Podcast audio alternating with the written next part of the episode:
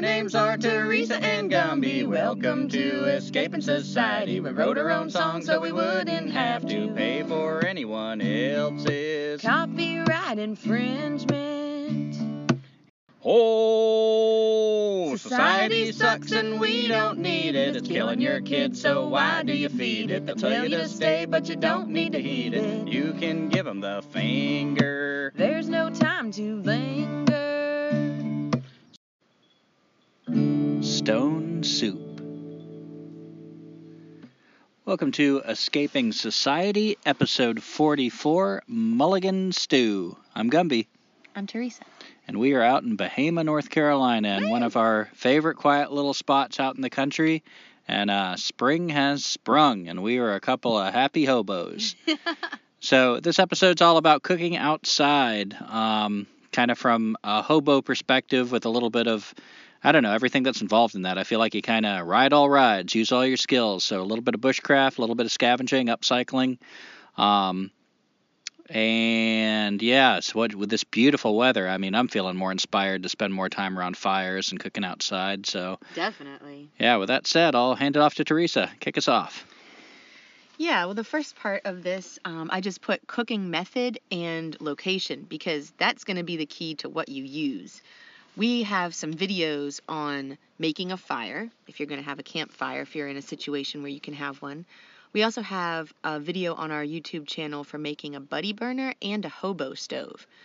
So these are all um, open fire or, or open flame methods of cooking. And I'd like to chime in there with the buddy burner. Um, the buddy burner is kind of uh, like we've got that video on it. It's a tricky thing to use. I feel like the hobo stove is a much more dependable Mm-hmm. thing. We've had uh, varying degrees of success with the buddy burner. Like they kind of run out, and then when the weather's challenging, they can be kind of tough. Yeah, when Gumby's trying to heat up his coffee and the buddy burner's taking like 20 minutes to heat it up, that's kind of annoying. And we won't spend a lot of our time describing the buddy burner. Watch the video if you're curious. If you're wondering right now, like what the hell's a buddy burner? But Um, it has its place. Yeah, it's got its it's got its charms. And we used to use it a lot, so um, maybe two buddy burners for for cooking on. But yeah, you also have like the Coleman stove with the canisters that are kind of I don't know wasteful. Um, and But handy. They've saved our ass a lot. and you and you also you mentioned um, cooking outside, but I have down here um, electronic methods because ride all rides. If you have a location that where you can use a microwave, for example, some gas stations have microwaves. Some stores like co-op markets or Whole Foods have microwaves or toaster ovens. And you can also sometimes find outlets um, to plug in if you have something like a crock pot or a hot pot that boils water really fast. Yeah, and like if we know we want to use a microwave, like we've got a dinner kind of um, something we want to heat up really quick, and it's like let's say cold and rainy, you know, we're not really thinking about being outside. We've already kind of plotted out our microwave, so we go to to Whole Foods here in Durham, and they've got a microwave we can use, and uh, you know, we know a, a park, a city park we go to that's got a nice covered picnic shelter with like um, several several outlets and electricity. So if we happen to have like one day we had a slow cooker with us, you know, like Mhm. every now and then we'll have something to plug in. Yeah, or a rice cooker or something like that. So there's electronic stuff. Um, let's see. There's also different methods of cooking within a campfire situation. So um, Gumby knows more about these, but I'll just mention some of them and he can roll on with it. So like a clay bake or pit cooking. And I really like the clay bake. Um, the clay bake is basically if you find clay or even mud will work, but um, you can mix in a little grass with it, like up to 50 50 um, grassy straw stuff with the clay to kind of bind it. And then you just wrap your food with like big leaves that aren't poisonous. Um, it could be big grape leaves, it could be big dock leaves, um, anything that's like flavorful and gonna kind of protect that food. And then you wrap it up in clay and you throw it on the coals of your campfire. And um, you know it's probably getting done. It's worth checking. When the clay gets really hard, it starts feeling like pottery. Um, I've given up on clay before. Like I've had corn that I was trying to cook, and the clay was so muddy that I couldn't really get it to form a ball. It just kept clopping off and, and falling apart. So I just said to hell with it and left it on the coals of my fire. And the next morning I woke up and checked it out, and it had hardened overnight, and that corn was cooked to perfection. So it's really hard to burn something when you're clay baking, um, but it really can make nice, savory, well cooked food. And I'll just um I'll jump in there too and mention the one that I've used, which I guess is just just a straight up like you find a stick, a nice sturdy stick, make a point on the end, and you can put a number of things on there. We actually cooked a squirrel, a roadkill squirrel like that. Are you talking about spit cooking, like where you have fork sticks sometimes? Yeah, or even just like um, you were describing a po' boy, like a dough that you would put on the end of a mm-hmm. stick and just put it in the fire, kind of like I guess kind of like a marshmallow. And since you mentioned the squirrel, like there's all kinds of little variations of that. Like if you find a a good straight stick that's strong enough not to break under the weight of the squirrel, um, you skin the squirrel, gut it, you clean it, um, season it, rub whatever seasons you want on the outside of the squirrel, and the the squirrel meat will be a little sticky, so it'll hold that seasoning really well. Um, like butter, that'll help and then you run your stick right through the middle, like the inside of the squirrel coming out where the the neck hole, and you can take a couple more sticks, shorter sticks, maybe around the length of your finger, put a point on both ends, and shove them through the meat of the upper arms and the meat of the upper legs. And that'll allow it to kind of stay put. You know, it won't fall off the stick. And if you get it just right, you can even like it'll hold it in place so well you can turn the the squirrel without it sliding around. So that's a handy trick when you're cooking cooking something with legs. De- definitely. and here, Gumby, I'm going to give you this list and just that one I'll talk about. But if you want to talk about the other ones. Yeah, well, a couple other things. You know, one thing we haven't talked much about because I haven't built one yet is a rocket stove. And uh, everything I've seen in videos and everything really has me excited about it. And um, basically, it's like what they call a number 10 can, one of those big, like restaurant cans that they might have tomatoes or mushrooms in. Um, same thing I make my hobo stove out of. And then four soup cans, just regular sized soup cans. And basically, you're cutting a hole in the big can and putting one of the soup cans through that hole horizontally, sideways. And it'll connect into one of the smaller soup cans that you've put inside the bigger can. Uh, I know that's kind of abstract. Um, so you're basically having like a little chimney or hobo stove inside the bigger can with a another can that acts as a door coming outside of the big can. To vent it to get the air. To vent it to uh, be able to feed it. Mm. and then you fill in that empty space in between the inner cans and the big outer can with like uh, it can be any kind of like um, God, I forget the name for this, but I was going to use sand just to fill that in. And they say there's something about this design that's really efficient with wood, makes it really hot, makes a little wood go a long way. I have no experience with it yet. I was meaning to build one before this episode and didn't get around to it. Um, but I'm really excited. It looks looks like it's got a lot of potential. Maybe if you do make uh, make one for yourself, we can make a video on it. Yeah, we'll definitely try to do a video if we try it and like it. Um, you mentioned the spit cooking. Um, Horno or clay oven. This is something that I've only done like on backpacking trips. One of the teachers I worked with, she would kind of end the week um, of the backpacking trip by bringing out some brownie mix that the kids haven't seen and saying, if you can build a clay oven and then we'll try to cook the brownies. And that they, would motivate the hell out of me. yeah, they were. It was exciting, and they were uh, they were good because it was a surprise and it's always fun, but usually they're either too burnt or they're really hard to use. So my experiences with the, the Horno or clay oven have not been very encouraging so far. Hmm. Um, but that could just be me.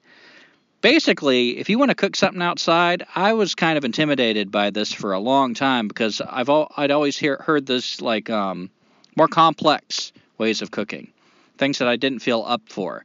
But basically, all you need is a fire and if you really want to cook the best, um, use small sticks because they're going to burn faster and you're going to get a quick bed of coals instead of like huge logs. Um, and then kind of clear the wood away, scrape your coals out, and cook on the coals. That's it. If you can do that, you can cook outside. It can be that simple, cooking on coals. And cooking on coals usually works better than cooking on an open fire. Um, I guess just kind because it's kind of slower. Like somebody taught me once, if you're cooking on a stove, and we still have opportunity to use the stove now and then if we house it somewhere or something. Um, I was taught never go above medium on the stove unless you have a really good reason. So I kind of took that to heart. Um, I think that's part of the idea with the coals too. Slower cooking makes for better tasting food, just better cooking instead of burning the outside and having the inside not quite done. And just from my experience, it's a lot easier than, you know, trying to reach into a fiery inferno to get your pan back or to get your cup back of, you know, boiling water or something. Um, and we'll talk a little more about the use of coals when I talk about using a Dutch oven, which I've just started experimenting with. Yeah, so everything else we're going to say is just kind of like if you want to have fun with it, have fun with it. But there is really something to be said for the simplicity. If you forget everything else, cook on coals. Just start a fire, burn it down, move the firewood. And it, by the way, it's really good to keep a fire going on one side of the fire ring. At the same time, you're scraping coals to the other side to cook on, because that way, as the coals die, you can scrape more coals from the, the wood that's still burning. Um, but it's that simple. Just heat up something. Don't be intimidated, no matter what you're trying to cook. If you got some kind of like fancy steak or something, sure, there's plenty of ways to marinate it and cook it like really fancy and good. But if you just are intimidated, you don't have any experience, and you're scared to ruin a steak, just try it. Throw it on the coals. I mean, throw it directly right on the coals. If it gets some ash on it or whatever, I've heard a little ash is good for you. Flavor. Yeah, it, cl- it cleans you out, and it does have a unique flavor. You know, it can like actually be something you um, learn to like. That kind of smoky, right on the the fire coals, um, kind of wild flavor is really good.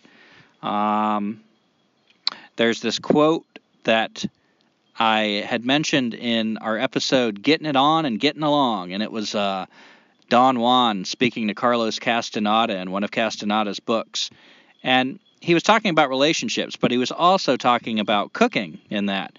He was saying there's something like Carlos was wanting to break some branches and kind of do this like pit cooking, this fancy thing. And uh, Don Juan was telling him like a warrior doesn't need to break branches, doesn't need to injure plants um, to make such an impact to cook. A warrior does it as simply as possible. A warrior doesn't, you know, need to take li- as many more lives than it has than he has to or she. Um, so just keep that in mind too. You know, if there's an appropriate situation to use some of these techniques, use them. But don't necessarily go out and start just like trying to build big elaborate stuff and cutting down trees and you know hacking off branches to cook. There's really something to be said for just the most basic, simple kind of cooking. Mm-hmm.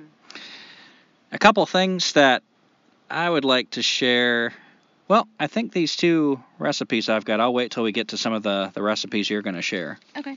So you talked about coal cooking, the Horno. How do you spell that Horno thing? I think it's H O R N O, but uh, rock oven, clay oven, they'll, if you Google that, I'm sure you'll see that word Horno very soon.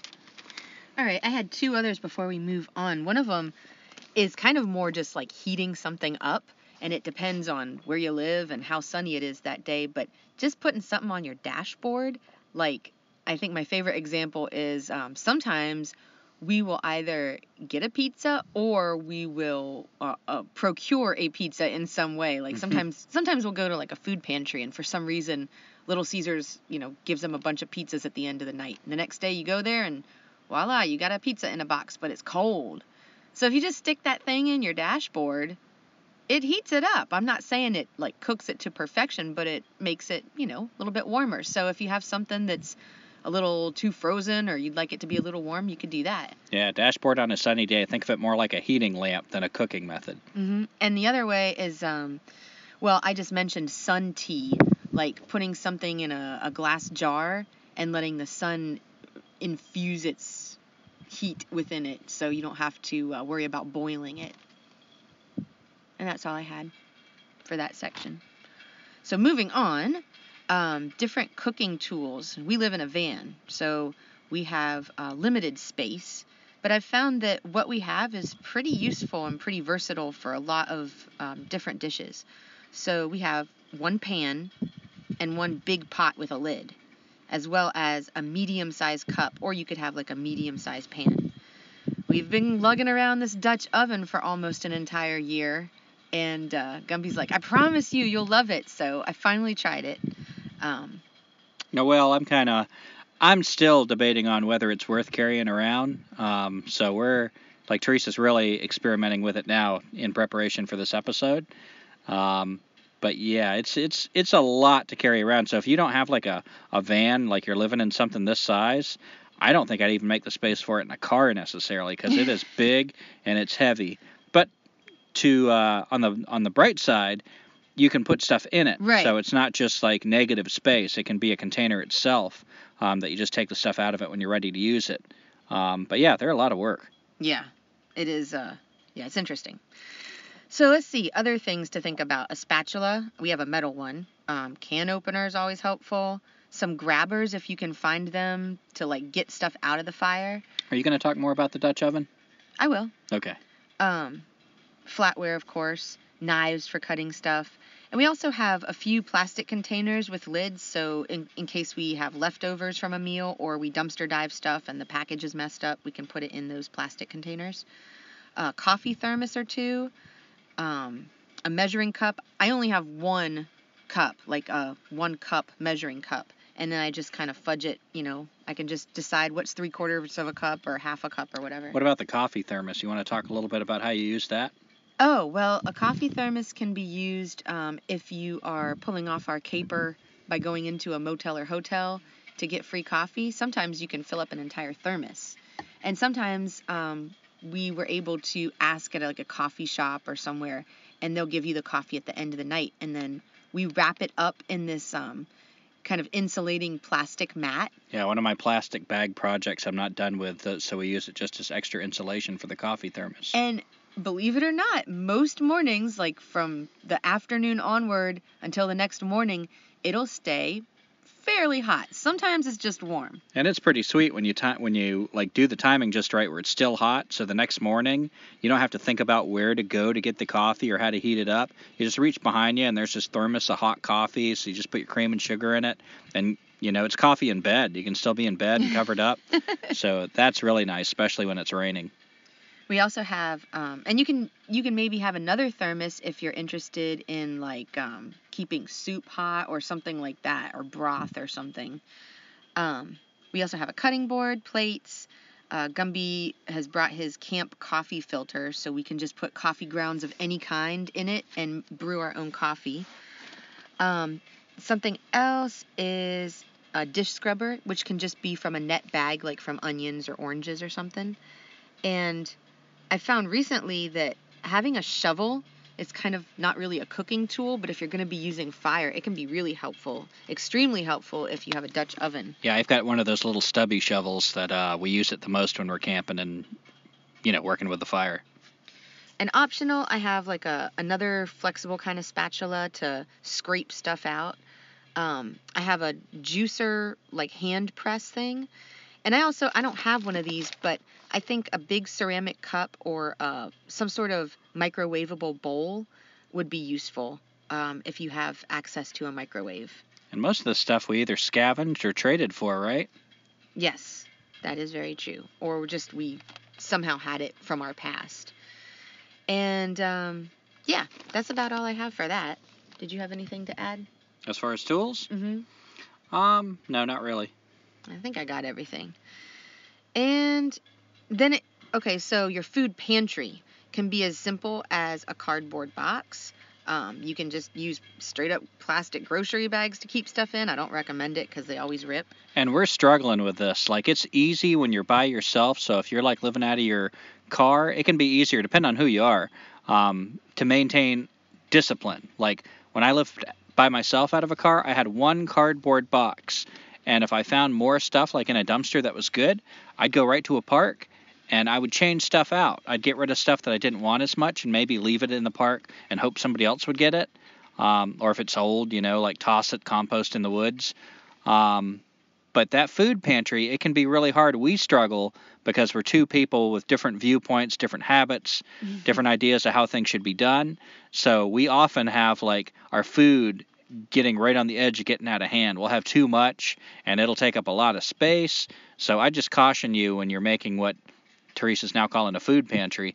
Um, think about that. Like limit your space. Otherwise, you know, since you don't have a kitchen, if you're living like we do, um, whether you're out in the woods with a tent or whatever, it can kind of get overwhelming and it can start getting kind of gross too because like it's hard to keep up with this food. It's not all laid out in a nice kitchen. Um, it can stay at the bottom of a box and you don't know it's like going bad until the whole vehicle starts stinking, which we've had happen. So. yeah, I think the main thing for me is um, I guess I'm very opportunistic when it comes to food. So I'll say just take it and then I don't exactly know when we're going to use it, so it Oh, just me- ends up sitting around. Me too. That's like I think that's uh, really important to be opportunistic, but it's that next step that we struggle with. Like once you have it, what do you do to like, you know, make some those next decisions of what do you get rid of? Like what how do you use utilize that space the best? hmm And winter was kind of surprisingly challenging for me cooking because there were a number of days that there were a number of really nice days. And then there were those really hard, challenging days where it's like nobody wants to be outside. I certainly don't want to be standing in the freezing cold or rain or both cooking. So we would just like suck it up and go get like a burger or something. Haven't quite escaped society. So your food pantry, it could also be a milk crate um, if you can get away with that size. And in it, um, have something that is kind of like a non-stick oil or spray, um, butter, if you can keep it from melting. And uh, I also would keep a container of water, whether it's just for drinking or for drinking and cooking or whatever. We have a couple of containers of water in our car. You used to keep a whole bag of uh, water bottles. Like we've kind of got it narrowed down a little bit now, but yeah, Teresa's a big water conserver. yeah. Uh, I hoard stuff. So, um, spices. Spices are really important and fun because you don't necessarily have to buy them. Just keep your eyes out. Um, a lot of places have free packets of stuff, whether it's hot sauce, like at Taco Bell. Um, a lot of places have like the regular hot sauce, like Texas Pete. Crushed red pepper flakes, we can get those from Papa John's. Uh huh. And even if you're not buying a pizza, if you you know don't look questionable, you could just kind of walk in and be like, "Oh, can I get a couple extra packets of the um, whatever?" Yeah, and you kind of start to recognize the places that are good for certain things. And on your route, when you see those places, you can start to swing in and grab them. Like Chick fil A is really good for the hazelnut creamer that I like. and Yep. Starbucks is really good for sugar. Mm-hmm. Um, so, yeah. And I mean, it it doesn't seem like you know if you're going to be making a whole lot of Chinese food, that's one thing. But soy sauce can be used in a number of different ways just to make things saltier. So you're thinking like, well, why not just use salt? That's true. You can use salt, but soy sauce also adds that different kind of complexity to it. So stopping in a Chinese restaurant, getting some hot mustard, some soy sauce.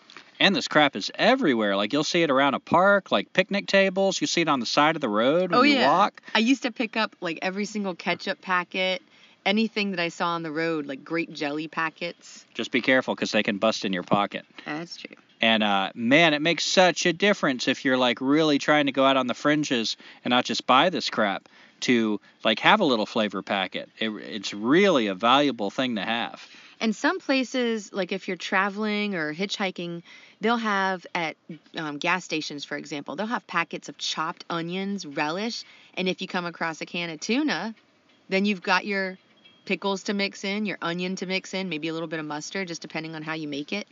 And there's mayonnaise too. and there's really something to be said for finding it in trash cans and at the park and on the roadside. Because if you take it from the restaurant, which I have no problem with, but they are gonna ne- maybe have to buy more to replenish that. True. So you could have a little impact, you know, with the uh, waste, the consumerism that's happening, even though you're not actually buying it.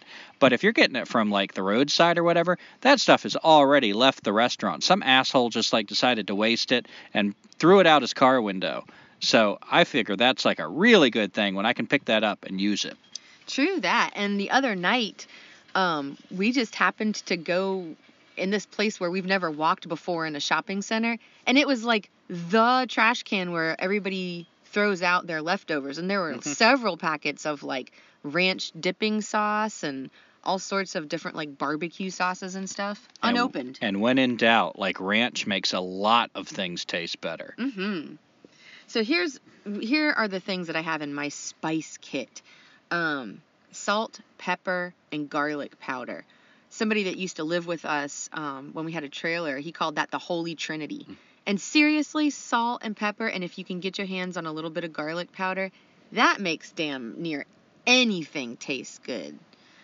Um, I also, like I mentioned, those crushed red pepper flakes makes things a little bit spicier. Onion powder, cayenne pepper, um, oregano, cumin, dried ginger powder, only if you're making stuff like stir fry. Um, and everything else is to your preference. So, uh, parsley, sage, rosemary, and thyme. um, turmeric, cinnamon, pumpkin pie spice, etc., etc. Um, Gumby loves cheese, so if I see any packets of like Parmesan cheese, uh, whatever Parmesan cheese, shaky stuff. Special seasonings. Papa John's also has a special seasoning that's really good on steak. Um, sugar we mentioned, coffee creamer, and honey. There's a lot of places that have honey packets. And you don't need every single spice in a recipe. So if you're interested in making something and it calls for parsley, nine times out of ten you don't need it. Um, and make sure you see in a recipe, like if you're using one, see what it's actually being used for, because sometimes it's just for some sauce that you're not even going to use. So don't worry about it. Um, if you are buying spices, like you just absolutely can't find any oregano, for example, well, if you can find a place that sells it in bulk and fill up a little baggie with it, it's not going to cost you but maybe like 20 cents, and it'll be a significant amount for your recipe. And uh, Gumby has mentioned before in in different podcasts Zen cooking, and that's really just about for me, is about using what we have on hand to make something that's delicious and not having to buy stuff. Yeah, it's a philosophy that um, every moment offers you everything you need for that moment. So look around and look for your, your tools and your resources, the things that are working in your favor. And this also affects the way you can cook, especially if you're a scavenger, a forager, um, kind of giving up the, the control, the illusion of control that consumerism sells you. Um, you know, just looking around and seeing what you can use. Like, it's really fun to be that creative, to just like try things, you know, like, all right, I've never done this before, but I got a feeling this could go with this because this is what we have. So instead of running to the store and doing the little consumer rat race crap and buying exactly what the recipe calls for, um, yeah, get daring, get creative, and especially if you're scavenging, hell, that stuff was already thrown away. You got it for free. This is the time to experiment. This is the time to learn. So Zen cooking is a really good philosophy. You know, try that. Indeed. And excuse me, the um, the next stuff I was just gonna say is what you usually come across in van life or hobo life or living in a houseless lifestyle. So whatever um, we go dumpster diving, it's a crapshoot. Like sometimes we find things I've never even heard of, like Mayochup. Mm, yeah, that was a good good find. Who knew Mayochup? It's kind of like a garlicky mayonnaise with, I guess, ketchup mixed in. That's exactly what it is. But it's really good on things like burgers. Um, so yeah, different types of bottled, jarred, or canned things. So canned vegetables, canned meats, fruit, and random ass shit. Like we've gone to food pantries, uh, segueing, and they they typically have stuff that you'd find like mac and cheese or just kind of bland stuff, rice and dried beans. But then they have like fish sauce or coconut milk. And I'm tempted to get that stuff because I know I can use it and make like an interesting Thai dish or stir fry or something. Why does fish sauce ring a bell? Didn't somebody tell you something about fish sauce? Like that was the That is the secret thing? to making really good Asian food is using fish sauce. It doesn't sound like it would be good, but it actually doesn't taste super fishy in your recipe when it's done. Um, Gumby says like tomatoes in any form, so diced tomatoes, canned tomatoes, tomato sauce. You always come across something somewhere with tomatoes. Take it because they can be useful. Um, canned or dried milk. I've had mixed reviews about canned milk. It kind of goes bad pretty fast. Um, we had a giant bag of like powdered milk, but we never used it.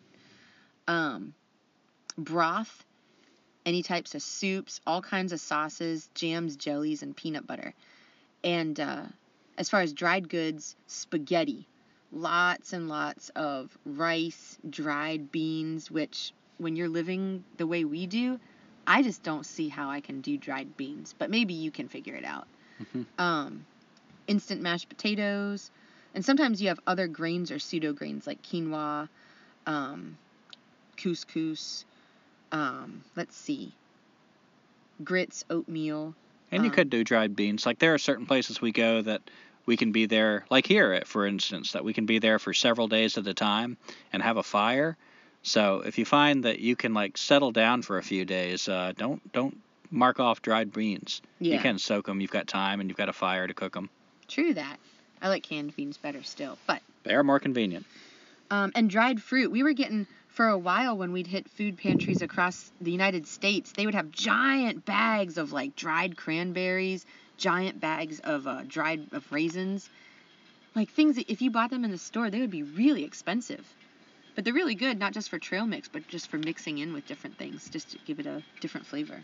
And it's really fun when you do have a recipe like that is something you really want to want to eat that you really like um, to look around and see what you have that is like that thing. So often, like if you replace, like if I see onions in a recipe, you know, I might go out in my yard and just chop the top of onions, you know, really fine, which I know you're going to talk more about plants later. But for instance, that just replacing, you know, I might have in my mind the big bulb onion from the grocery store, but then thinking like, well, what can I use since I don't have that that is like that? Sometimes it's even like, you know, instead of like, uh, oh, what was it we were cooking with for a while? Cheez Its. Remember when oh, we yeah. had we had all those Cheez Its and so we were like replacing that with certain recipes. so even stuff like that, like really think outside the box. You know, I, I dumpster dived boxes and boxes of Cheez Its. And we came up with, well, mostly Teresa came up with some pretty interesting stuff, just replacing crushed up Cheez Its for other things in the recipe. Yeah, like especially breadcrumbs. So if you if you're making something where you need to bind the meat, um, and sometimes breadcrumbs are used, you can just take some Cheez-Its in a Ziploc bag or whatever in the bag that it comes in, and just mash them up, and then you can use it for different things. Yeah, maybe you don't have chicken, but you got a roadkill squirrel. I mean, squirrel. That applies to a whole lot. Uh, Cheez It squirrel doesn't sound too good. But then again, Cheez It chicken doesn't, doesn't sound too good either. um, Cheez It meatballs was pretty good. Mm, yeah. Um, something else we used those crushed up Cheez Its for was a uh, an Indian dish. Oh, that was my favorite thing. Yeah, and it was like the redneck version of this Indian dish. Oh, I, I can't even remember what it's called. But it basically required you to have something creamy. Um, and I had, I think, like ranch dressing on hand, so I used that. And uh, something that was like fried, like some little, like crispy type things. So I used Cheez Its that were crushed up a little bit. And uh, there were some things that were kind of hard to replace, like tamarind sauce. I think I used barbecue sauce. So it was like this really strange layered dish. It doesn't sound good, but it was like really amazingly good. I can't even remember what it was, Mhm. what it's called. Um, I used to eat it all the time. Dried goods, I talked about, like spaghetti, grains, perishables. Um, if you go to a food pantry, um, and and often too in the dumpsters, we'll find bags of potatoes. Maybe one has gone bad. Onions, um, and fresh produce. God, we just found like a bunch of limes, tomatoes. We just rinsed off a pack of three tomatoes. One was mushy and bad. The other two look fine. Yeah. Um, so yeah, you'll you will find fresh produce. Um, bread. Oh my God, we have so much, so many different types of bread products and eggs. Um, and then I was just experimenting with the Dutch oven with frozen food. So you can definitely cook a hot pocket in a Dutch oven um, to perfection. And one of the big things about a Dutch oven is they can get rusty when they sit. Um, seasoning it. You want to talk about season? Well, I'll talk about it because you're doing a lot of talking. I'll give you a break. So seasoning, basically, you're getting any kind of fat. So uh, what I had before, back when I was buying stuff, I got some Crisco, and um, I rubbed the fat with like a paper towel all over the Dutch oven, inside and outside, and then I put it in the oven in my, you know, just regular oven in the house, stove oven, um, with the lid off. You know, the lid separate from the the bowl, the Dutch oven, and I- baked it. I'm just gonna guess a number right now, like maybe 300 for like an hour, something like that. But you know, it'll start to smoke a little bit and it'll cure it. It'll turn it nice, shiny black again, like it's brand new. It's awesome. Uh, Teresa just improvised because now we don't have a house. We didn't want to go buy Crisco. We didn't have a stove oven. So she did it on a fire with uh, some bacon fat. She cooked some bacon in a frying pan, poured it into the Dutch oven, used a paper towel, and uh, wiped it all over the Dutch oven. And um, yeah, it really it wasn't the same kind of curing that I got from the oven when I could like really take my time and everything, but it was rusty before that, and it made a big difference. It really rejuvenated it. Helpful hint don't leave the lid on, especially if you're curing or or cooking it in a campfire mm-hmm. because you will create a fire tornado when you take the lid off. Fun fact. Yeah, fun fact. And that was when Gumby was on a walk with our dog. So I was like, holy shit. that was cool. Good special effect there in the middle of a field of um, really tall, dry Broom grass. Oh, and that Indian dish is called papri chaat. Chaat is a type of like an Indian street food. Can you spell it?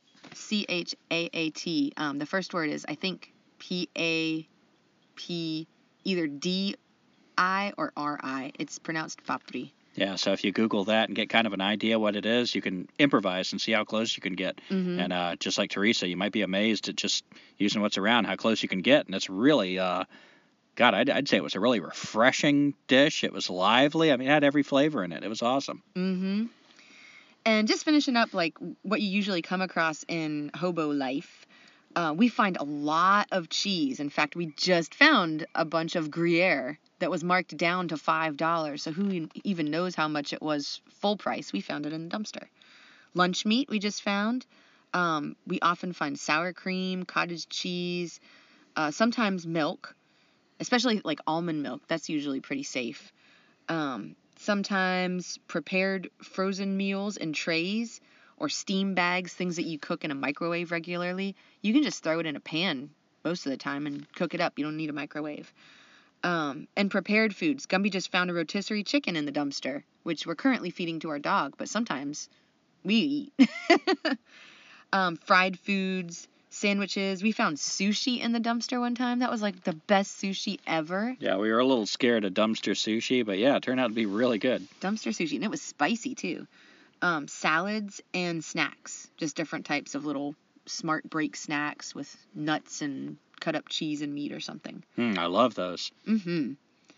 And um, and something else, I guess, to include in hobo life are things like fishing, um, maybe getting some crayfish here and there, or crabs if you're lucky. Well, maybe saying to get crabs isn't lucky. Um, if you're feeling more adventurous, insects, roadkill, and then of course you have hunting and trapping, um, which we've talked about a lot in like the food episode. Yeah, we won't dwell much on that, but definitely if uh, if you want to extend this conversation, check out our under lock and key episode. We go into more detail about how to acquire some of this food. Mm-hmm. Um, and then as far as hobo meals, so you've got all this, all these different spices, all these different um, bases for your meal. I find a lot of times if we have produce, I just make a stir fry. I just cut everything up, and whether or not it's a true stir fry or it's more like a, a curry or something, it's damn good and it's pretty damn healthy. Um, sometimes I haven't had like a sauce to mix in there, and it's not the greatest, but there's a recipe out there um, where you use peanut butter and soy sauce, and you can also add spices in, or if you have maybe like I've mentioned, like a grape jelly packet or something, um, you can tailor that. But the base is peanut butter, and you add in soy sauce. Those are two things that you can normally come across. Yeah, a lot of African dishes have that. There was this one Hmm. thing that uh, a teacher that I worked with, the same one that led the backpacking trips, used to make, and she called it. I mispronounce everything, so I remember it as called gato gato, like cat cat, but uh, something like that. And it had a peanut based sauce, and it was delicious. hmm And yeah, and when you find food, like we were talking about Zen cooking, when you find food, you're more inclined to just say, well, what the hell? I'll just try this because it didn't cost you anything. So you feel like more adventurous and experimental in your dishes. Yeah, like one of the things Teresa discovered is, uh, you know, I used to find microwavable stuff, and I'd think, well, shit, I don't have a microwave, and I'd just throw it back in the dumpster. but then it's like one day it just dawned on us, like, well, why not try it? What have we got to lose? And turns out a lot of that stuff You know, I mean, this may be kind of a no shit sort of thing, but for me, I don't know. You get locked into ideas, and this is one of those ideas I was just locked into. Need a microwave to cook microwavable stuff, but uh, you can just heat it in a pan, and a lot of the stuff is just as good. You know, it, even though they say microwave only. I don't know why, why they say that because it's not true for a lot of stuff. Trying to keep hobos from eating the food. You can't keep a hobo down. You really can't. Oh, and that that reminds me. I think we've mentioned this before, but K cups uh, for coffee. You don't have to have a K cup Keurig machine to use those. I mentioned that Gumby has his camp coffee filter, and we just cut those K cups open, whatever style they are, and dump the coffee grounds right into the filter. Pour hot water over it, and it filters through just like a coffee machine does. Mm-hmm. Did that this morning, didn't we? I'm a hobo rista. Hoborific. Um, something else that we find, ah, we used to find it more were those corn, um, those flat tortilla things. Yeah, you'll see things like kind of come in spells in the dumpster. Like you'll have one year that you'll see the same thing all the freaking time, and then you don't see it for a while. So we haven't seen that as much as uh, as we used to. But th- you're talking about those round tortilla yeah, things, or like or wraps. or wraps. Yeah, and so we were making like so many quesadillas, and Gumby turned me on mm, to uh, to using apple. in Hey-o. Hi-o. To using apple in a lot of stuff. So we were making like cheese and apple quesadillas, or if we were really fancy and had like um, bell peppers or something, cut it up in there. yeah, and I cut them real thin because an apple has kind of a weird texture in some dishes, but it's got a good flavor that's welcome in a lot of dishes. So if you cut it really thin, so you're not really noticing, you know, the apple peel or whatever in it as much, um, it adds just a hint of sweetness to things, and it really like adds something to a dish, wouldn't you say? Mm-hmm. Yeah, we even talked to the somehow we talked to the girls at our summer camp this past summer into making us nachos. And they remembered when you said about the apple and they put an apple in the nachos and it was pretty damn good. Yeah, that was so sweet. These girls decided to uh, celebrate our last day teaching them by getting together and borrowing my hobo stove, and they went out on the playground and asked if they could use it, and they had to build the fire up from one match and get the hobo stove cranking and melted the cheese and made uh, these nachos for us, and they incorporated so many of the things we had talked about dumpster diving, even though they they bought it because you know they're kids, so they had to get their parents to buy them, I guess. But Mom, can I go dumpster diving? it was sweet. Um, of course, there are mulligans or mulligan stews and soups and any type of chili. You can you can decide what a chili is, whether it has beans, no beans, meat, no meat. And a mulligan stew is a like traditional hobo stew. So the idea is that hobos would show up at their camp or jungle and you might have something kind of uninspiring that you have like begged for or stolen or scavenged or foraged. But if you all the hobos get together and use these uh, versatile ingredients um, and put them together, they can make one big pot of mulligan stew, and they can be like really delicious. Whereas all the little ingredients each one of them had wasn't that inspiring. So that's why uh, we call this mulligan stew. Mm-hmm. Yeah, and and just you reminded me. I got. I want to talk about foraging too. Oh, and that's totally Zen cooking, by the way. Definitely, that is like the epitome of Zen cooking. Um, bones. You had mentioned like making a bone broth, so saving bones. Yes, if you're making like the ability to make a good stew is such a vital skill. Um, even if you're doing full on bushcraft wilderness survival, it's one of the best ways to incorporate a bunch of ingredients and uh, keep that nutrition. So, to get like something really nutritious in your body um, instead of just having all these things you just don't want to eat. Um, the stew can kind of make it more palatable. But even if you're just like fine bones, you know, bones can help make broth. So definitely throw some bones in your stew. Um, the difference between just hot water, like basically making a tea with a bunch of random crap in it, Hmm. and throwing bones in there and making a broth, is huge. I mean, it just it, it nourishes your body in a whole different way. And um, something else that Gumby uh, introduced to me was filé. Can you talk more about how to make that? Sure. This is, uh, I guess I hear about it the most in gumbo, like down south. Um, they talk about filé, you know, as a soup thickener in gumbo, and it also is a flavoring. But if you go in the store and buy filet, it's kind of expensive, and it's the easiest freaking thing in the world to make. So sassafras trees, learn sassafras trees. They have so many gifts to offer. If you're uh, in a part of the country that has sassafras trees, man, you want to get to know this neighbor. Um, you take the leaves, you know, the green leaves, and just dry them out. So sometimes I'll harvest the roots for to make tea.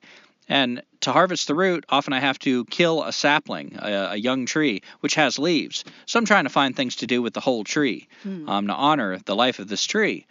And I got these leaves, so what the hell? I've got the leaves anyway. Why not make some filé? I take the leaves off, I dry them, I put them in a paper bag, um, not a plastic bag because that holds moisture and can ruin what you're trying to dry. Paper bag, put them on the dashboard of my car, and keep checking them. And when they're super dry, in other words, when I can just like crush them and make powder super easy, I've got filé. And uh, you put that in a soup, it thickens it up, it makes it more into a gumbo, and it also has a unique flavor and just adds that like man, there's just something about interacting with a wild plant. Like There really is. it's even better than scavenging. Like I love scavenging way more than buying stuff. I feel better about it. But when you actually go out on the landscape and an animal or a plant or something like one of your neighbors, something there, you know, sharing the land with you has a gift to offer and you can incorporate that into your food, wow, that just the energy of that is tremendous. And uh yeah, I guess you're getting around to that Yeah, I think I'm going to go ahead and talk about foraged foods and salads, especially because it's that time of year, springtime, and we're seeing chickweed pop up. Salad season. Um, we did have what two episodes on foraging, foraging the hobo's garden of Eaton. Yep, Foraging Hobo's Garden of Eaton, part one and part two. and sometimes you know we'll we will collect like uh, dandelion, cress, oxeye daisy, um, any sort of mustard, violet leaves, and wild onions, and make a salad from that, or we'll add it to a dish. And you can add it to virtually anything. So whether it's a soup or stew, whether it's in a grilled cheese sandwich, um, maybe add a can of tuna, or like if you want to make a an Asian type salad, maybe some canned mandarin oranges or something. Yeah, and if you're one of these people like I am that you don't don't think of yourself as a salad person, like I don't tend to get excited about a salad, even though when I actually have a salad, I often enjoy it. I will almost never choose to seek a salad.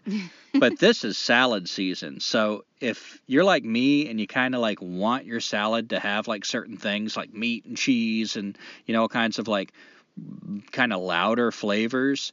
Um, man, when you mix scavenging in with the foraging this time of year in the spring, when all this awesome shit is popping up, you've got your meat and cheese, and you've got your your salad dressings, and just all kinds of random things like apple. Apple's freaking good in a salad. Um, you know, it, it could be all kinds of stuff. And you get creative and get daring, and man, you will have some of the most awesome freaking salads that are largely wild plants. You know, you're still getting that that really good nutrition in your body. There was one salad I will always remember that you made, and it had like Johnny Jump Up, so it was kind of a minty burst here and there. Yeah, well, well field pansies, right? Field Yep. pansy, Johnny Jump Up, that is one of the best things popping up, and they're very ephemeral. If you don't learn what they look like and catch them now, they're probably going to pass real quick. So, man, field pansy, Johnny Jump Up. You will be so freaking glad you put that in a salad or just in your mouth. and and we had all these other different plants in there chickweed of course for our base. But then gumby started getting really creative. And i think that was the salad that you put like there were these little tiny dark chocolate nibs or something in Mhm. there. And i was like oh gumby i think that's going to be that's to be interesting I don't know. I've never had chocolate in a salad before. Holy shit, that thing worked. That was Mhm. like one of the best salads, if not the best salad I've ever had. Drove Teresa wild. We had like like animal sex on the carpet after that, if I remember right. I got Oh rug burn on my knees. God. Chocolate in a set. Chocolate period, really. It's just. Oh, you just turned red. Go ahead. Oh. um. Oh my God. Okay. my parents don't listen to this. So, yeah. So getting back to uh, hobo meals. I mean, there's so many different things that we find where we can have sandwiches. We f- we just ate sandwiches from the dumpster from yesterday. Pre-made sandwiches. Yeah, Yeah. pre-made. It didn't have And they weren't anything. great, you know, but they never are. It's Yeah. just kind of like when a sandwich gets a little old and it gets a little, what would you say, like droopy? Yeah. Yeah. But it's not like anything's gone like spoiled or anything. Yeah. Oh, and something else that Gumby had um, mentioned when I was writing this stuff down for the episode, foraged stuff. There's also foraged um, just in the city, for example. So you want to watch where you're getting it from, but we'll often pass rosemary bushes. Yes, I see that growing like in people's little herb gardens or even decoratively in front of office buildings and shit all the Mm-hmm. Yeah. time. And like restaurants and Yeah. um and oh I think this is worth mentioning in case you do have one near you. Sometimes there are community gardens where you don't even have to work at the community garden. They'll have a little area that's like free to pick for everyone. And so one time we were in what was that Lenoir, North Carolina, Yeah. and we made a little salad up just from their pick it yourself area. And if you're wondering where those locations are near you or where you may be going, um, get online. Like a lot of this stuff is easier to find than you might think if you haven't tried to find it. Yeah. And um, another uh, opportunity to use some foraged food, some wild food. Let's say you're given or you find some potatoes. And man, I just love making potatoes in the microwave. It's so much easier. But if you find some cheese and some sour cream, and then you get some wild onion tops like the greens, you can just cut them down like chives and sprinkle them on top. God, that's a good potato. And I never pick onions anymore. Like um, I used to think, you know, you want the bulb. You know, that's what I was trained to think is that the bulb is the onion. But I used to do that like with uh, wild plants. And for one thing, they're kind of hard to gather. They're small. For another thing, they've got a lot of skins on them that are just chewy. You can chew and chew and chew, and they never seem to like get chewed up. And uh, they tend to be hard. They're just I don't know. I never was sold on the wild onion. But when I started just like wanting the onion flavor yeah. and just collecting the tops and then chopping them up like chives, super easy. I, I don't I don't know why I would ever go back to like picking bulbs, Mhm. wild onion bulbs anymore. I mean the tops are so good. Yeah. Yeah, and that can help with um, spaghetti sauce, for example. If you don't have onion, but you can find some wild onion tops, you can add that into your spaghetti sauce. You can add that to so much stuff. Wild Mhm. onion tops chopped up is one of those things that just lends itself to so many freaking flavors. Used it in my stir fries. hmm Um, of course, grilled cheese, if you can find some cheese, and again, any sort of bread product, whether it's uh, tortillas or whatever. Yeah, we used to put dandelion leaves on our grilled cheese sandwiches and sheep sorrel. Um, but yeah, a lot of surprising stuff really blends in, and even if it doesn't necessarily add to the flavor, um, it usually doesn't detract from it, in my Mhm. experience. And it definitely makes it more nutritious. You're any way you can get those wild plants in your body, you're doing a good thing. And that's another thing when you're eating like um, on the fringes, especially when you've given up the food co-op and the expensive trendy foods Mhm. it can be really easy to fall into habits of eating unhealthy food. So any way you can incorporate like foraged food into your diet is a good thing. Mm-hmm. And uh, one more, just because I love potatoes. Um, they just they always seem to pop up somewhere. In fact, right before Christmas, I found a bag of potatoes in a grocery cart. Like just somebody forgot them. but uh, cutting up potatoes, and if you find some eggs, having potatoes and eggs, and maybe you're lucky enough to have gotten your hands on some sausage or bacon or something, and mix it in there, and then you can again put some of your wild foraged foods and sprinkle it on top there. So yeah, so that's what I have for hobo meals. It's not um it's not super fancy, but you can have different tastes. It doesn't have to just be straight up American type food. I had mentioned stir fry um, or Indian or Thai curries. Well, this would be a good time to mention my uh, two little like tricks that I've tried. Oh yeah, do. One is uh, I think they both actually came from the Boy Scouts. I was a teacher with the Boy Scouts for a short while, and um, one thing is the foil stew. So if you find tinfoil, that's really useful stuff. Like take it. You know, we we occasionally run into that when we're dumpster diving, or we even find it in abandoned houses sometimes.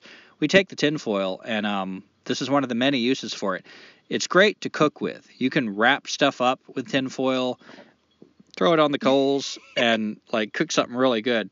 But you can even make a stew. So like you kind of take a few layers of the tinfoil and um, God, I'm trying to think of how to explain this really well. Maybe we'll do a video on this too, like tinfoil stew. That'd be a pretty cool video. Mm. But put a little water in there, cut up anything that would go good in a stew, you know, potatoes, meat, um, veggies, whatever, and just fold it over on itself and then roll up the edges just a little bit. Roll them up so you've got like a little tinfoil pocket.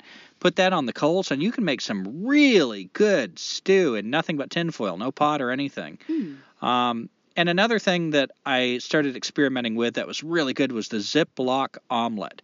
So you take a Ziploc bag, or presumably you could do it with other kinds of bags too, but if uh, it doesn't have a good seal, the water from how you're going to cook it is going to leak in and kind of make it really watery, which you can still eat and taste good. But you put some eggs in there, you put cheese in there, you put anything you want to put in an omelet. A little bit of meat, a little bit of I like like jalapenos, hot peppers in it, Mm. stuff like that. Even a little bit of salsa sometimes. Put it in the Ziploc bag, get the extra air out, um, seal it up, and then like kind of you know mix it, like squeeze the bag, rough it up, get it all mixed together. And if you put that bag in a like you get a pot of water and start heating it up and put the bag in there for god I, I had it written down at one time and i don't know what happened to that you know van life. Um, but i'm going to say like around 15 minutes but experiment you can cook this to perfection and you will have an actual like omelet in that bag that tastes incredible. Um, sometimes you'll get a leak in there like try to keep it off the bottom of the pot of water. So put it in the pot of water you want the the actual content of the food in the water but uh i don't know maybe if you can kind of like put a little i don't know piece of wood or something in there that'll help. Um not that you always need it but i found that i kind of have better luck when i keep it off the bottom Excuse me. and just cook it like that and man like it's really a good way to have an omelet I remember trying that one time, and you know, I'm not a cook. I just learned how to do this stuff a couple years ago. And I think water was leaking into the bag, but it wasn't that bad. It was actually kind of like a cheesy egg drop soup. hmm it was edible. It wasn't exactly what we wanted. Yeah, if you got good ingredients, even if it doesn't turn into what you want it to be, often it'll turn into something else that's pretty good. Oh, and I guess, I guess, um, did you have anything else in that section that you wanted to cover? I don't think so. really quickly the um the Dutch oven because I just experimented with this this past weekend. Um, I bought, I'll be honest, I bought some frozen food because I wasn't finding any in the dumpsters at the time, and we were just like wanting to do this episode. So I got a few things. Gumby likes jalapeno poppers. Um, I wanted some like barbecue type chicken things, and I got some hot pockets to try. So the hot pockets came out the best. I used foil. Um, didn't use the the crisping sleeve, obviously that you would use in the microwave, but I used just a piece of foil around the the hot pocket, and I think the key to keeping stuff not getting burned that's that's that type of food is put something on the bottom of the Dutch oven. So I've seasoned the Dutch oven. Um, the Dutch oven is hot. I am putting something in the bottom, whether it's like a, a foil pie pan or I just used some crumpled up aluminum foil from the other stuff that I had cooked, um, and put that in the bottom. And I set the stuff that I wanted to cook on top of those balls of aluminum foil or the pie pan that's flipped over. And that way, the ambient heat from the Dutch oven with the lid on is cooking it, but it's not directly on the coals anymore. I've taken it off of the fire, so it's not like freaking burning the hell out of it because I made that mistake before too. Mhm. Um, and it really depends like what you're doing as to where the coals are. So there's a lot of stuff you can read online. Um, when I was looking it up, I saw that you can put like an even amount of coals on the top and bottom for some dishes. For other dishes, maybe you just put the coals on the lid, covered uh, the Dutch oven with the lid, and then put some coals on top. I made biscuits. That was like, hmm aside from the hot pockets, I was so impressed. Too many coals the first time, burnt the biscuits on the top. Little bit less coals the second time, and the biscuits turned out friggin' perfect. And the other thing that I cooked was like it was supposed to be kind of a chicken pot pie in the Dutch oven. I just wanted to try something that was liquid. They say that's easier. And it is easier in the sense that I didn't feel so much like it was going to burn, but I also felt like I could have just used any old regular pot. So it just all depends on what you're trying to do. I was excited to figure out that I could actually make biscuits hmm or like toast things like a toaster oven. So I think that's what I would use the Dutch oven for the most. Maybe I'll delve into like different types of stews in the future. So yeah, so the final section is kind of just tips and and recommendations from things that I've probably screwed up in the past. um you don't need all the ingredients. I'd mentioned that. Learn to improvise. If you don't have um, sour cream, maybe you have plain yogurt. Same thing, as far as I'm concerned. Gumby would argue with me. Um, No, I I substitute uh, sour cream with yogurt when I don't have sour cream. Oh, good. Um, fire cooking. I've learned to take things on and off to regulate the temperature, especially if it's one of those huge, unwieldy fires. I just take the pot or pan off and let it cool down. And sometimes, like with grits, for example, a lot of times once you boil the water and you put the grits in, you don't really need to put it back. It'll like just sit there cooking in the water off of the fire. If you need to heat it up more, put it in the fire a little more and then take it out. Um, and stir your stuff a lot, especially on a campfire. Um, add water to keep things from sticking. You don't always have to use butter or oil because you'll get really fat and clogged arteries. Um, know your resources. We mentioned like microwaves in different places, food pantries, soup kitchens, dumpsters. Um, knowing where you can get like all those free packets of condiments and everything. Timing is everything. Um, this one I'm still learning about. Like, for example, if you're cooking eggs, you kind of want to cook the eggs last, like for breakfast. You want to have everything else ready because the eggs are going to get cold really fast, and cold eggs are gross. Um, and I only have one pan and one pot, so I don't really have a lot of opportunities to like have different things going at the same time. So I really have to plan what I'm doing and how I'm going to accomplish it with what I have. But that's also that's a good skill to have not just in cooking. Like that's in everything. Like open your mind, get more creative. Yeah, like the Zen cooking, so many of these uh, tips actually have an underlying philosophy if you dig a little bit deeper, and they are a lot more wide, far reaching than just what you do on a stovetop. Like you mentioned this one at the top, like a grapefruit peel or orange peel for cooking in. Oh, yeah, this is a fun trick when you're sitting around a fire. If you have oranges or especially grapefruit, um, cut it in half, and then you can like scoop out the fruit and have the peel. And you can cook stuff in that, you know, on coals. You can even like um, cook an egg. I've seen that done several times. Um, another thing, I've hard boiled an egg by carefully making a little hole in the fat end of the egg. You got the pointy end and the fat end. So I'll make a little hole in the fat end, and then I'll kind of stick the pointy end in the the ash, the charcoal, not too hot. And if I can, if it's cool enough, I can slowly turn it now and then. If not, just leave it for a little bit. That's an awesome way to cook an egg. It can be that simple to cook an egg, and then you take it out and you got a, a cooked egg. So uh, think about that, like peels, you know, things that are bowl shaped. Um, not only will it cook and act as a bowl to like make a little little cup of soup or something like that, but it'll, it'll impart a flavor too. It'll be a really unique uh, thing. Even making some hell mint tea made in a grapefruit peel. I've never done that, but hell, the I, that would yeah, you can cook in bamboo. So cut off a little section of bamboo um, and make it like a cup. You know, cut the top part where it's open and leave the node at the bottom. So you've got a bowl, a cup, and cook it in the bamboo, and that imparts a really unique uh, green, That's healthy so good. flavor. Um, something else you just reminded me of when we had a uh, spaghetti squash, and I made squashetti, like spaghetti from the spaghetti squash, and I was like, damn it, I'm too lazy. It was a really cold day, and I didn't want to have to wash dishes, so I just cooked the squash in the pan, added the tomato sauce and seasonings and everything, and then I just served it back in the squash like a bowl.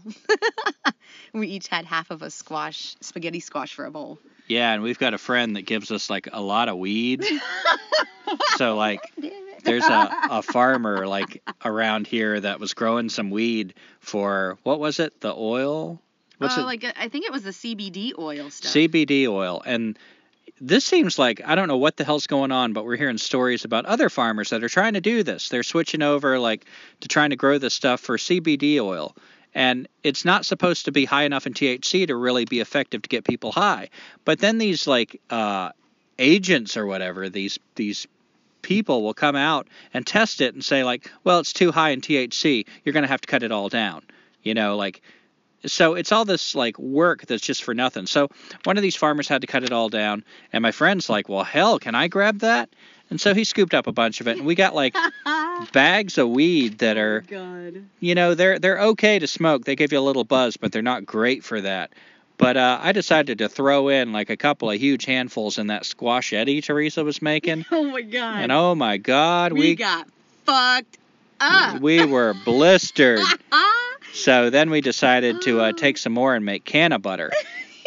and uh, what's that called? Decarboxylation. Decarboxylation, maybe something like that. Decarboxylate. But basically, you're taking the weed, you put it in the oven for like I don't know a half hour at And we had to- 300 degrees. We had to use your mom's oven. yeah, so I went in and borrowed my mom's oven for this, and uh, the weed turns like a dark green brown, and it makes the whole house smell like weed. So be careful where you do this. But apparently that like releases the the THC, makes it where it can like be released better in the food. And then we just melted down like a couple of sticks of butter and poured the weed in there, crushed it up really good, poured the weed in, and uh, kept that going for like stirred it every half hour and kept that going for like four hours Did you say in a slow cooker? Like a Huh? crock pot? in a crock pot, slow cooker, yeah. And uh, then we brought it out, and man, we ate a little bit on what corn muffins, mm-hmm. and we decided to watch this really bizarre movie called The Deer Hunter, like this old movie with Christopher Walken and Robert De Niro, The Deer Hunter about Vietnam. And man, about halfway through, it starts kicking our ass. That and is I- not a movie for doing that Yeah. activity. I yeah, thought it was Teresa's gonna like, be- this is the best movie ever. This movie is awesome. Eh, Oh my God, this movie is traumatic. Oh, this is the worst movie ever. So I'm standing out there by the fire, and like every couple of minutes, Teresa's like, Are you okay? Are you okay? Why are you standing in the fire? Don't stand in the fire. I'm like, I'm not standing in the fire. And then two minutes later, Are you okay? I Was, yes. I was not okay. she had an existential crisis. I was thinking I was gonna die. But anyway, I don't know if I recommend the canna butter because then the rest of it we ate, it didn't. It gave us like kind of a light buzz. Yeah. So I don't know what happened. But the squashetti, The squashetti was awesome. we didn't do anything except throw a bunch of weed in, and it just fucked us up. Amen. So yeah, so getting back to um, other helpful tips and tricks if you don't have weed, um, if you have any sort of like a bacon grease, I can't. I like bacon grease the best, but if you happen to have maybe like some hamburger or something, and you can save the grease, not for a long time because it will go rancid, but you can save that and use that to cook things in, imparting a, a meaty, savory flavor. You can also use it to season the Dutch oven or season other um, cookware that you have. And let's see. Salt. Salt is the game changer. Always have salt. It's good for so many things. There's salt packets so many places, and at some places like Whole Foods, for example, they have these little plastic cup containers with a lid, and they're usually right next to a bunch of condiments, whether it's hot sauce or sea salt or whatever. Um, you can fill those up and have your salt. yeah, shit. Scavenge a Ziploc bag if you need to, and go into a restaurant and just do a salt shaker and get some. Get you some salt. Um, gosh, uh, some of the things that I've found rinse your rice. Um, not really instant rice, but just regular long cooking rice. Rinse it until the water is like clear, not, you know, not milky anymore. When you cook it, cover it and don't mess with the lid. If you feel like you need to stir it, make sure you don't burn yourself, but swirl the pot. Whatever you're cooking it in, just gently swirl it to get the rice from not sticking on the bottom. And more often than not, your rice will come out amazing. It's not too sticky, it's not too just like watery and gummy. Um, and some people have said like put just a little bit less water in than it calls for. Just a little bit less. Like if it calls for three cups, put in like somewhere between two and three quarters and three cups. Like just a little bit less. And that can help um, if your rice is turning out like too mushy. Um, spaghetti and other pastas, put it in after the water is hot. Same with grits. I don't know what happened this one time. I thought, like I don't, like I said, I don't know shit about cooking. So we had these noodles that we got from a food pantry that didn't have any directions on it. So I thought I'll just save. This is when we were in the trailer. I'll just save on the electricity and put it in at the beginning while the water's not hot and just have it heat up. And it turned into glue in the pot. It was no longer pasta, it was just glue. Um, so make sure your water is hot before you put something in like that. Gumby, um, your cracker. You want to talk about crackers? Crackers.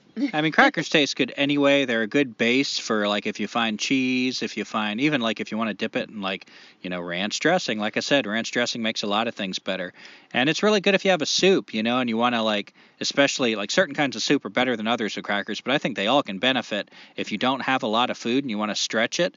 You crush those crackers up, and it just gives it more body. It makes you feel more full. So uh crackers are a really good thing to have. And I would also add anything that's instant. Like if you dumpster dive instant grits, instant oatmeal, there's plenty of opportunities that uh, you're going to be really glad you've got something that's so easy to make. All you got to do is heat up some water and bam. And in that same vein, ramen noodles. Mm-hmm. Um, that's kind of a universal thing that anybody who's had hit hard times, even if you're like, I don't know, a college student that didn't have much money and you're just trying to figure out what to eat, um, a lot of people have stumbled onto the ramen noodle thing in their own way. So ramen noodles are great, and you can add things to the ramen noodles. So you know, I've heard people debate the the healthiness of ramen noodle. Well, I guess there's not much of a debate; they're not that healthy. but you can put healthier stuff in there to improve it. But uh, it tastes good, and it'll get you through. Like having something that's maybe not that healthy. Um, when there's nothing else is like really good. I mean, I've I've been so glad to have ramen noodles sometimes. And here's some other things you can talk about. I thought, oh, I was just gonna add that um, there are places that sometimes have hot water. So if you're um, maybe not quite ready to make a buddy burner or a hobo stove and you don't have a Coleman stove or some way to heat up water, some places do have hot water that is right next to their coffee, for example, that you have to pay for. But the hot water you don't have to pay for. So you could just fill up a cup or your thermos with hot water and um, and make some of those things, whether it's grits or oatmeal or something like that. Mm-hmm. And there's this Boy Scout trick where you can like they've got it down to a science if this actually works. I haven't seen anybody actually do this in person, but the general idea is if you put your hand over the coals, like let's say six inches, you know, somewhere where your food's going to be, you know, sitting. Um, if it's not cooking your hand, it won't cook the meat, the food. Um, and depending on how long you can leave your hand there, you can make a pretty good guess as to what the temperature is. So look up, you know, uh, determining food temperature with your hand or something like that. Boy Scout hand trick, maybe. Uh, no, don't look up Boy Scout hand trick. Anything comes up, I'm not responsible for. um, but anyway, there's that that's not something we actually use, but in a general way, you know, I think it's it's a good thing to kind of, you know, once you get started, once you get started, um, and you start getting some practice, you, you can kind of tell when your food's cooking or not. You don't need to do the the hand thing. Um, yeah, and I'll just say one other thing. Um, I I was a vegetarian for a number of years, so I didn't cook meat because of that, and then I didn't cook in general because I was just lazy and whatever I was working. But um, I'm still a little scared when I cook raw meat. So my mom um, would always do this when I was younger. She would just cut a little bit into the meat to make sure that it was done. And so that's what I still do. I'll like just cut something right in half. I still do that too. If you're not sure, you know, cut it, like cut into it and see if it's still like really pink in there, or if it's like browning up. Um, you got a dirty mind. No, it's not that. It's the other thing you just what, the Boy Scout thing? Nope, nope. Go on. Anyway, um, let's see. So, cooking over a fire for flavor, one of the, the benefits, you know, of cooking is that it makes things taste good. So, um, you know, anything you can cook, you can impart flavors to it. And think about what you're using to cook. So, for instance, the mm-hmm. wood you use is going to impart a different flavor. So, especially if you're not cooking with like cookware, you're laying stuff right on some branches or whatever. Um, and like I said, there's like ash cakes. People have made ash cakes, taking dough and water and just making like a little cake. and uh, you know, getting it the right consistency where it'll hold together, adding whatever you want to it, throwing it right on the ashes, cooking it.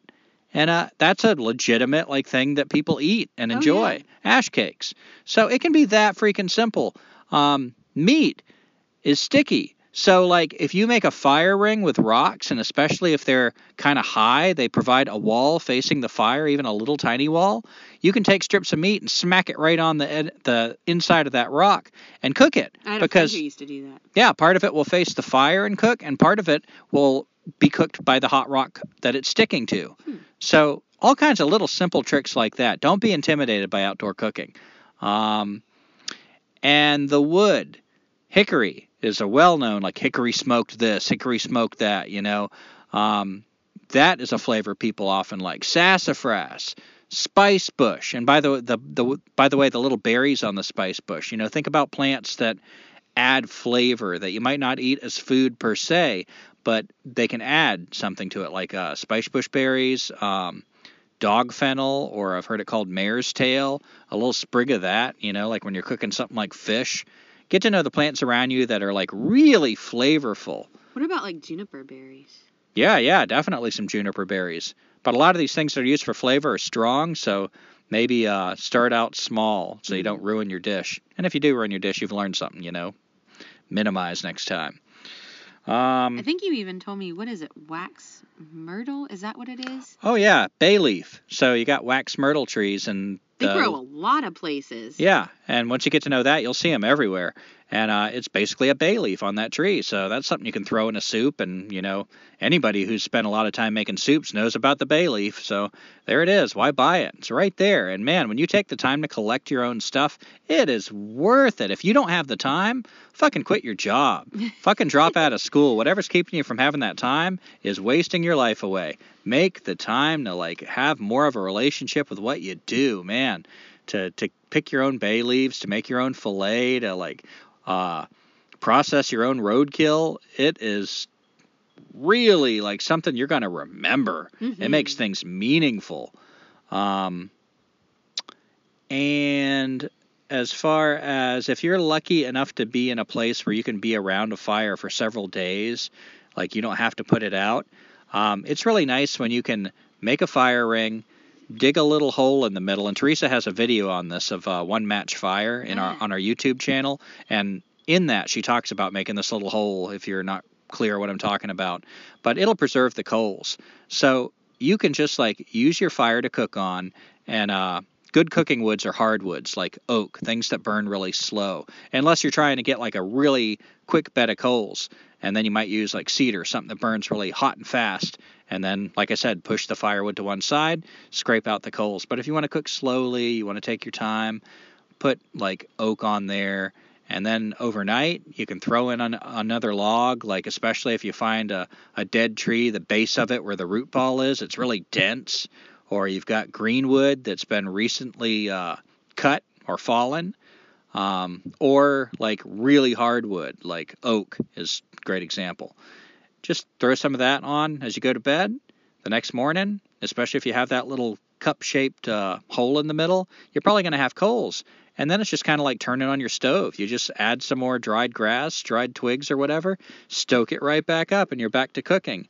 I've learned not to let my fire go out. Like even during the day when I'm not using it, I'm naturally conservative. I don't want to use things that I don't need to. But I found that it will actually things will stretch further and work better if I just throw like another log on there. Nothing more than I need, just enough to keep it smoldering all day. And then that night, instead of having to go and like break a bunch of branches and build up my fire again, I'm right back to where I was the night before. Build the fire right back up and I'm right back to cooking. And because I've got it smoldering, I've already got some coals to cook on. Mhm. I might just need to move that one log I was smoldering, move it out of the way, and cook right directly on those coals. And then if I don't still don't need the fire, if it's not a cold night, throw on another one log, keep it smoldering. So uh, think about that, keeping your fire going. Um, I don't know a lot about how indigenous people like lived and had that relationship with their fire, but I would suspect that if I was out there like living all the time, I would just keep a fire going. Because the times I have been out there, that's what I've done, and it, it seems like a practical choice. You got anything you want to add to that with your experience with keeping a fire going? I just I feel like after a number of days I think I've said this before too. Like the fire becomes a part of your group. It could become your friend. So I don't know. It's like why put it out if you don't have to? Like of course if you're in a place that's really dry and fire prone, that's different. But if you're in a really nice place where you have like lush green, you know, forest and you're not worried about a fire danger, keep it going, like Gumby said. I, I think it really improves your time. Yeah, and we're talking about North Carolina, so I do recognize there are parts of the country that uh, what I just said might not be the best uh, tactic. That wildfires really break out easy, and you got to be more careful. But for the most part, North Carolina, if you're in a, a humid place like this, um, yeah, just keep it going. I'm not talking about a blazing inferno, just a smolder. Um, and the benefits of cooking your food, the psychological benefits. Like when I'm around a fire and I get to cook food and eat something hot, um, it's just really cozy and psychologically nourishing, spiritually nourishing. So even if it's just simple food, like making a, for me, it's a cup of coffee. For somebody else, it might be a cup of tea.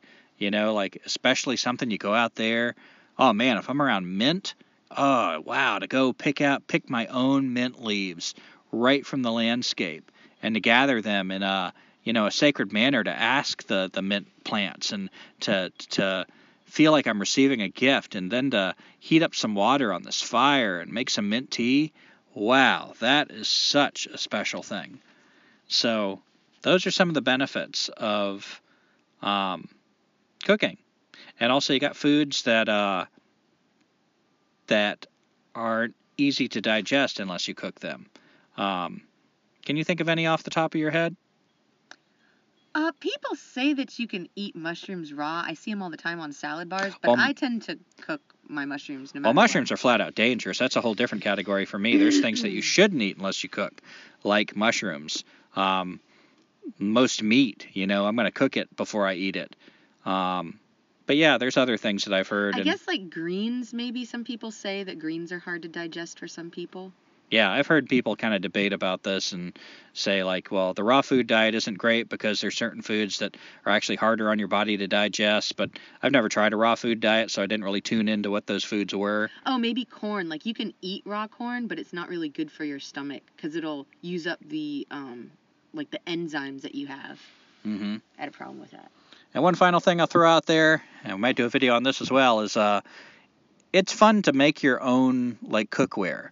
So if you can find a big piece of bark that like is big enough to I've seen Tom Elpel in one of his Art of Nothing videos take a, a big piece of bark. It looked like a trough, like a horse would drink out of. oh and he took all of his wild edible plants. He had uh, managed to kill a, I think it was a porcupine, but uh, he cut that into little pieces and made a stir fry. And he heated up rocks in the fire really hot and then he put them in the plants and then put a little bit of water on there and just move the rocks it. around move the rocks around That's put more water move the rocks around. And he made a stir fry like that. So thinking about your cookware you know like um, coal burning is something that i've i've done quite a bit with.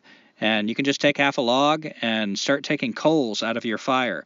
Um, not flame coal the red hot coal and make little chopsticks make a little scoop or something so you can get in there Put it right on top of the wood, hold it there with a stick, and blow on it. If it bursts into flame, try to put it out. Although I've heard this debatable, I know other people who use the flame, but I was taught with, just to use the coal.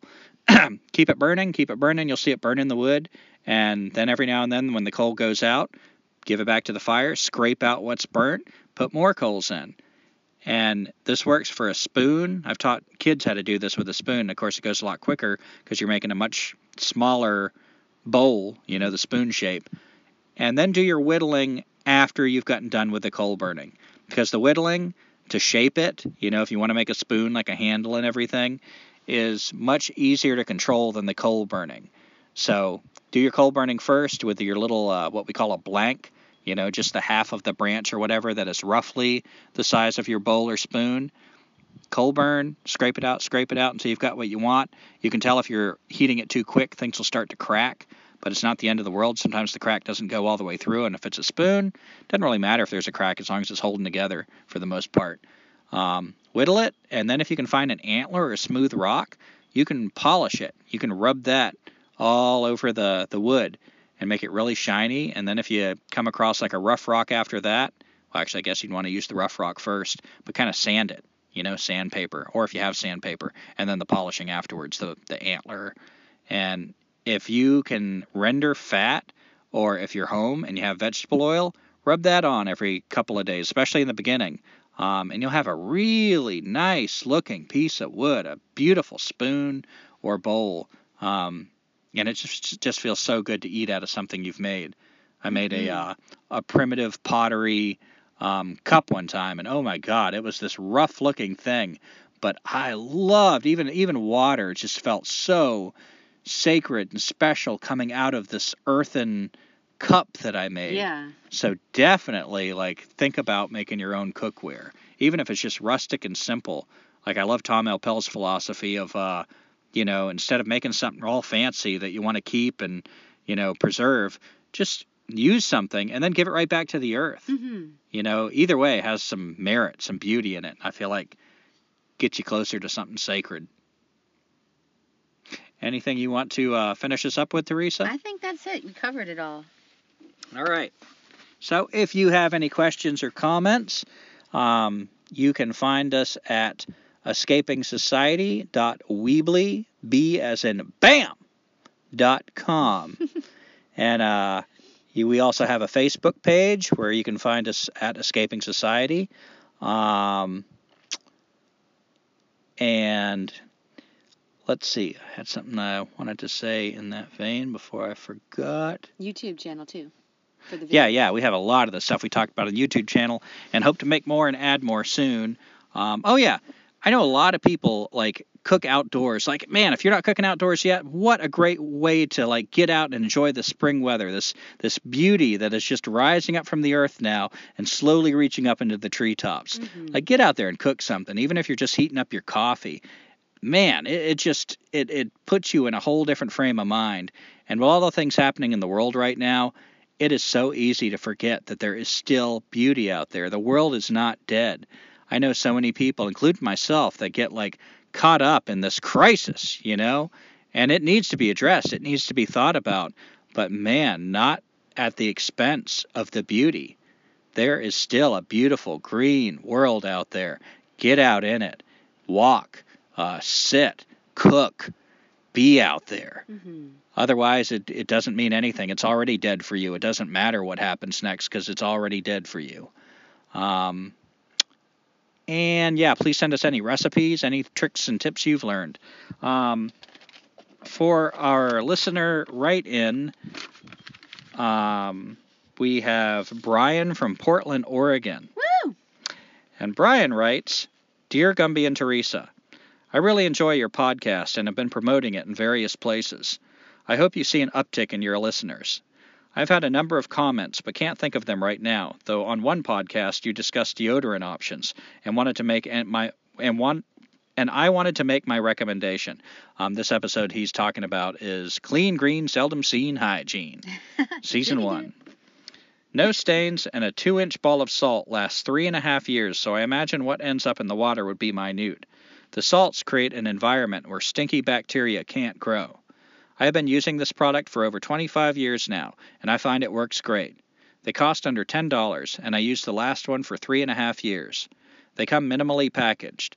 This is just a step away from expensive, overly packaged deodorants. Till next time. Well, I have no experience with this, so I'll let you uh, talk about this, Teresa, because it sounds like you know a little bit more about this than I do. Well, sure. Th- Brian, thank you for writing in and thanks for sharing our podcast, by the way. Um, and I love Portland, Oregon, um, especially in August. So I have used a Thai crystal deodorant and I don't think I'm using it right. Or maybe I'm just. Uh, I'm just used to the flowery smelling deodorant. So I know it doesn't have a scent to it. I get that. Um, I put a little bit of water onto the salt crystal and like rub it on my armpits, but it to me it feels like it's just like a piece of plastic or something that isn't rubbing off onto my skin. But I can see where like if you use it consistently and you're using it the way that you're supposed to, it makes sense that you're changing that like the environment for the bacteria to grow.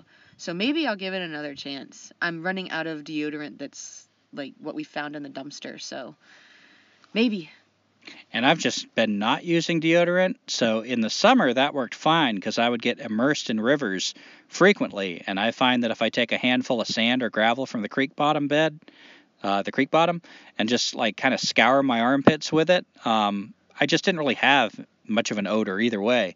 In the winter, I've definitely had more of an odor because uh, I don't know. I'm taking showers with even with soap in these uh, the gym shower. Mm-hmm. It doesn't seem to like really address it much. And when I'm by a river, it's so cold that I'm just kind of doing like a more superficial um, rub. Mm-hmm. So yeah, I'm definitely uh, got more bo going in the winter. So Which is surprising. We thought it would be the opposite. yeah, yeah, it is surprising. So that's my experience on it. But yeah, thank Maybe you for sharing. Thank you. And anything else, Teresa? that does it for me. All right, get your ass outside. We'll see you next time. So, thank you for listening to our song. It's not very good and it went kinda long. Don't care if you like it, cause we'll be gone over that next horizon. We ain't got no address.